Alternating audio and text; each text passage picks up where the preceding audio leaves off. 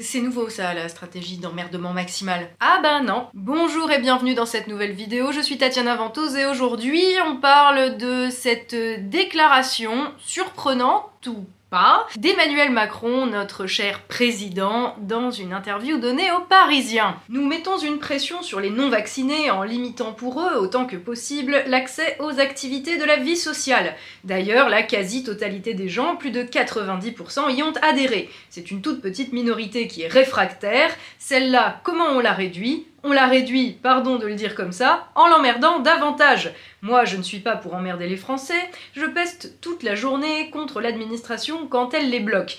Et eh bien là, les non-vaccinés, j'ai très envie de les emmerder. Et donc, on va continuer de le faire jusqu'au bout. C'est ça, la stratégie. La stratégie d'Emmanuel Macron, c'est donc d'emmerder les gens. Remarque, on aurait pu s'en douter. Soyons un peu sérieux, cette déclaration est en fait tout à fait symptomatique de la manière dont Emmanuel Macron et son gouvernement, mais surtout lui, euh, de la manière dont il gouverne depuis le début, et plus particulièrement depuis le début de la pandémie. On va remettre un petit peu les choses à leur place. Euh, le type est quand même chef d'État. Et en tant que chef d'État, dans une situation telle que celle-ci, tu as deux options à ta disposition. La première, tu considères que les non-vaccinés sont très dangereux pour toute la société, et donc tu rends de ce fait la vaccination obligatoire. C'est une option.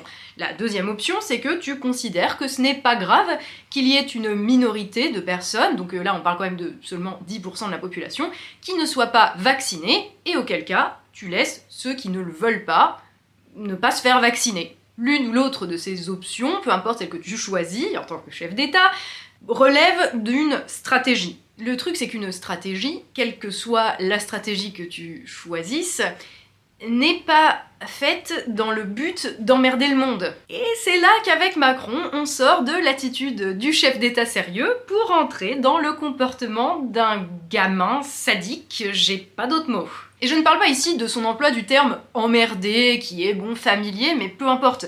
Non, non, je parle du fait qu'Emmanuel Macron dise que emmerder les gens qui ne sont pas d'accord avec lui, c'est donc sa stratégie. Je rappelle que le type est chef d'État et qu'une stratégie d'un chef d'État, elle est faite dans un seul et unique but, c'est de protéger la population et le pays. Emmerder les gens pas d'accord avec toi, ce n'est pas une attitude digne d'un chef d'État. On va tous être au moins d'accord là-dessus. Utiliser ton pouvoir, parce que c'est ça là, pour infliger des difficultés aux gens qui ne sont pas d'accord avec toi et le revendiquer comme étant une stratégie, c'est en fait tout le contraire de protéger un pays. Même si tu mets la vaccination obligatoire, ce que Macron ne fait pas, c'est beaucoup plus insidieux que ça, tu ne le fais pas pour emmerder les gens qui ne veulent pas se faire vacciner, tu le fais pour protéger tout le monde. Car gérer un pays, c'est prendre des décisions pour protéger le pays et agir dans l'intérêt commun. Parfois, c'est difficile. La plupart du temps, tu n'as pas 100% des gens que tu gouvernes qui sont satisfaits de ta politique. Mais le but, encore une fois, de ta politique, ce n'est pas d'emmerder les insatisfaits dans une espèce de plaisir sadique. Cette petite phrase de Macron, elle témoigne malheureusement du fait que nous sommes gouvernés par quelqu'un qui a un comportement dangereux, une stratégie de triangulation, c'est-à-dire de monter les gens les uns contre les autres, diviser pour mieux régner. Ce que Macron, dans cette interview, nous dit, en fait, très clairement, c'est que sa stratégie, c'est celle de la guerre civile, de manière à ce qu'on soit tout un chacun obnubilé par les décisions des uns et des autres, des positions sur le vaccin des uns et des autres, qu'on en oublie que c'est lui qui gère la crise avec le cul depuis le début de la pandémie. Cette petite phrase, je pense qu'il l'a savamment calculée, comme d'habitude. Je pense aussi que ce coup-là, il est allé trop loin, comme ça lui est déjà arrivé. Et qu'il a révélé finalement le fond de sa pensée et de sa manière de gouverner. Il devait sans doute penser que la plupart des gens étant vaccinés, tout le monde ou presque allait être d'accord avec euh, sa manière de dire les choses. Sauf que, bah non, Sauf que non, c'est pas parce que on est vacciné et c'est pas parce qu'on trouve aussi que certains antivax ont beaucoup trop de tribunes d'ailleurs bizarrement dans les médias et que euh, certains anti-vaccins peuvent nous faire chier que on est d'accord pour humilier les gens qui ont peur du vaccin, les gens qui doutent et les gens au fond qui ne sont pas d'accord avec Macron.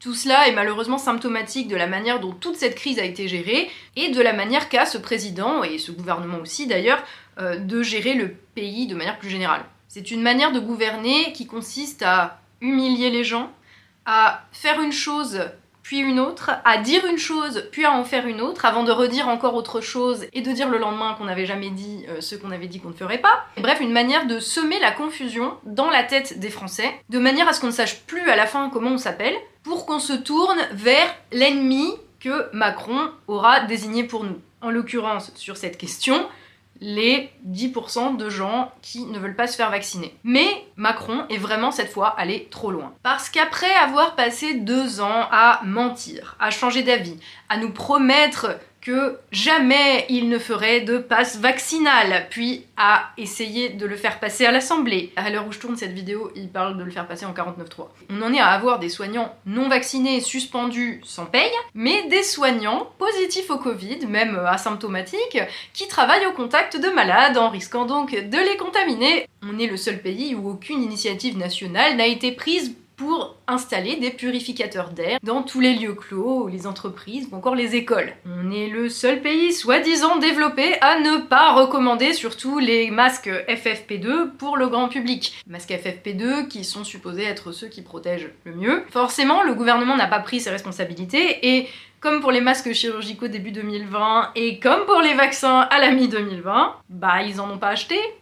Donc il y en a pas, donc on les recommande pas, donc on met les gens en danger. Mais par contre, on déclare que ceux qui emmerdent le monde, ce sont les 10% de la population qui ne sont pas vaccinés. Et cette déclaration est tout simplement, et bien malheureusement, hein, la dernière dans la liste d'absurdités qu'on se prend de leur part depuis deux ans. Et je vous rassure, il y en a encore jusqu'à avril, minimum, parce qu'il y en aura aussi probablement pour 50 plus. Et les conséquences de cette politique et de cette manière de gouverner ne sont pas simplement de l'ordre de on se rend tous compte que c'est des débiles, des gens toxiques ou néfastes pour la France. Les conséquences de cela, c'est qu'on en arrive à être une majorité, à être confus, fatigués, à ne plus savoir que croire ni qui croire. Ils passent leur temps à traiter les gens pas d'accord avec eux de complotistes, alors que ce sont les premiers à répandre des fake news et à agir exactement comme les dirigeants les plus horribles des pires théories du complot.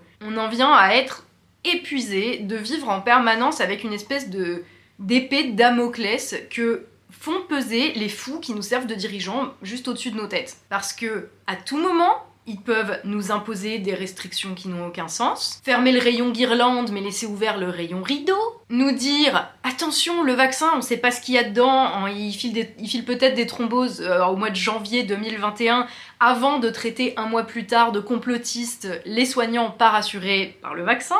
Et là juste avant de tourner cette vidéo je viens de voir que Gabriel Attal avait surenchéri en assumant complètement cette méthode de gouvernance qui consiste à faire peser une espèce de menace permanente au-dessus de la tête des Français, euh, tout en les divisant et en les montant les uns contre les autres. Et c'est ce qu'il y a de plus dangereux pour un pays. Hein. Je vais terminer cette vidéo par un petit disclaimer pour ceux qui seraient tentés de me traiter d'anti-vax ou de covidosceptique. Alors, déjà, euh, c'est dommage parce que c'est pas un secret. Euh, je l'ai déjà dit, j'étais à titre personnel pour une vaccination obligatoire correctement organisé, avec un suivi et surtout une prise en charge de tous les effets secondaires, et avec la responsabilité engagée de l'État en cas de souci, et c'est très important. Je sais que tout le monde n'est pas d'accord avec mon point de vue. Par contre, je n'ai absolument pas à aller convaincre les gens individuellement euh, d'aller se faire vacciner parce que je fais pas campagne à la place des toubibs. Quand je dis que je suis ou que j'étais pour une vaccination obligatoire, je raisonne en fait sur un plan politique, pas sur un plan individuel. J'essaye de prendre en compte ce qui me semble être le besoin euh, de la totalité de la population, en sachant que le résultat ne me satisfait pas et que je préférerais ne pas avoir à même me poser la question de est-ce qu'il faut obliger euh, ou pas euh, la vaccination. Les seules choses que je sais, c'est à quel point le Covid peut être dangereux et détruire la santé même chez des gens qui n'avaient pas de problème avant. Et je vous dis ça aussi alors que j'ai eu des effets secondaires terribles après le vaccin. Et je vous parle pas d'un état grippal de deux jours, mais d'une inflammation multisystémique qui a duré un mois et qui a remis en plus une pièce dans la machine de mon Covid long. Donc je vous vends pas euh, le vaccin est totalement sûr, il cause aucun effet secondaire. Je fais au contraire partie de ceux que euh, le vaccin a amoché. Mais malgré ça, dans la balance, les effets secondaires euh, du vaccin sont préférables à ceux du Covid. Voilà. Et parce que c'est en fait c'est les mêmes, juste les effets secondaires du Covid, c'est en vachement plus balèze et ils touchent beaucoup plus de personnes. Donc dans la balance, voilà. Mais comme je vous l'ai dit, en politique, souvent, bah, tu peux pas faire tout ce que tu voudrais. Il faut choisir euh, parmi deux mots dans l'intérêt commun.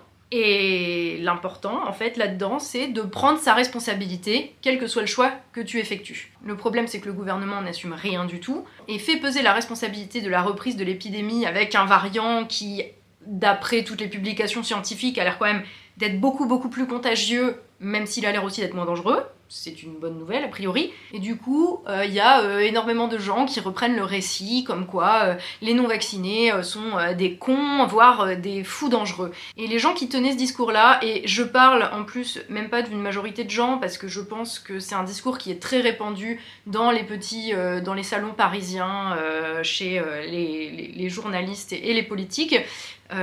Qui aiment bien toujours signaler à quel point ils sont moralement supérieurs et beaucoup plus intelligents que tout le monde, je pense que ces gens se trompent. Je pense qu'ils ne se rendent pas compte à quel point le danger public, à l'heure actuelle, ce ne sont pas les 10% de non-vaccinés en France, mais Emmanuel Macron et son gouvernement. Parce que c'est pas juste qu'il nous emmerde, c'est qu'il nous ment, qu'il nous humilie, qu'il nous monte les uns contre les autres. Le problème, c'est qu'il se fout de nous tout en détruisant le pays et tout ce qu'on a en commun. Et si je ne vais encore pas voter pour lui dans trois mois, ce ne sera pas pour l'emmerder, mais parce que je considère que ce type est un danger absolu pour notre pays.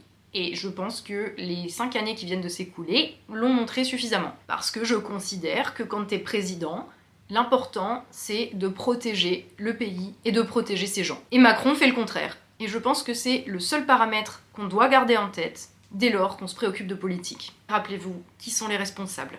Prenez soin de vous.